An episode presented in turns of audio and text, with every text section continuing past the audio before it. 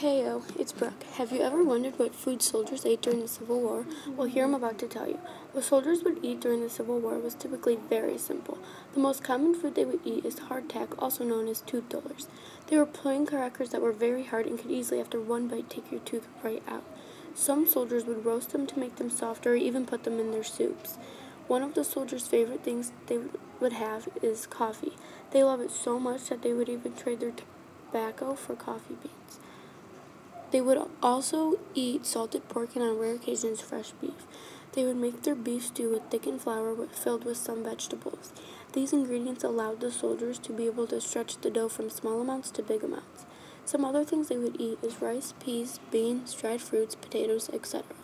There are about a hundred men in one company, and they would all have to share 8 quarts of beans or peas, 10 pounds of rice, 6 to 10 pounds of coffee beans, or they would get 1.5 pounds of tea. They would also get 12 to 15 pounds of sugar and 2 quarts of salt.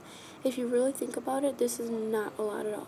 In some extreme cases, where soldiers could not eat food or get food, for example, during the Battle of Vicksburg, they would eat cats, dogs, frogs, etc.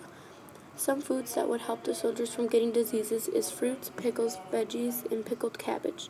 The most known disease that soldiers would get is known as scurvy, which is where the insides of your gums bleed because lack of vitamin C. This is a this has been Brooke speaking. Hope you have enjoyed and learned what soldiers eat. Adios. This information was brought to you by CivilWarAcademy.com, CivilWarSaga.com, PBS.org, and CivilWar.com.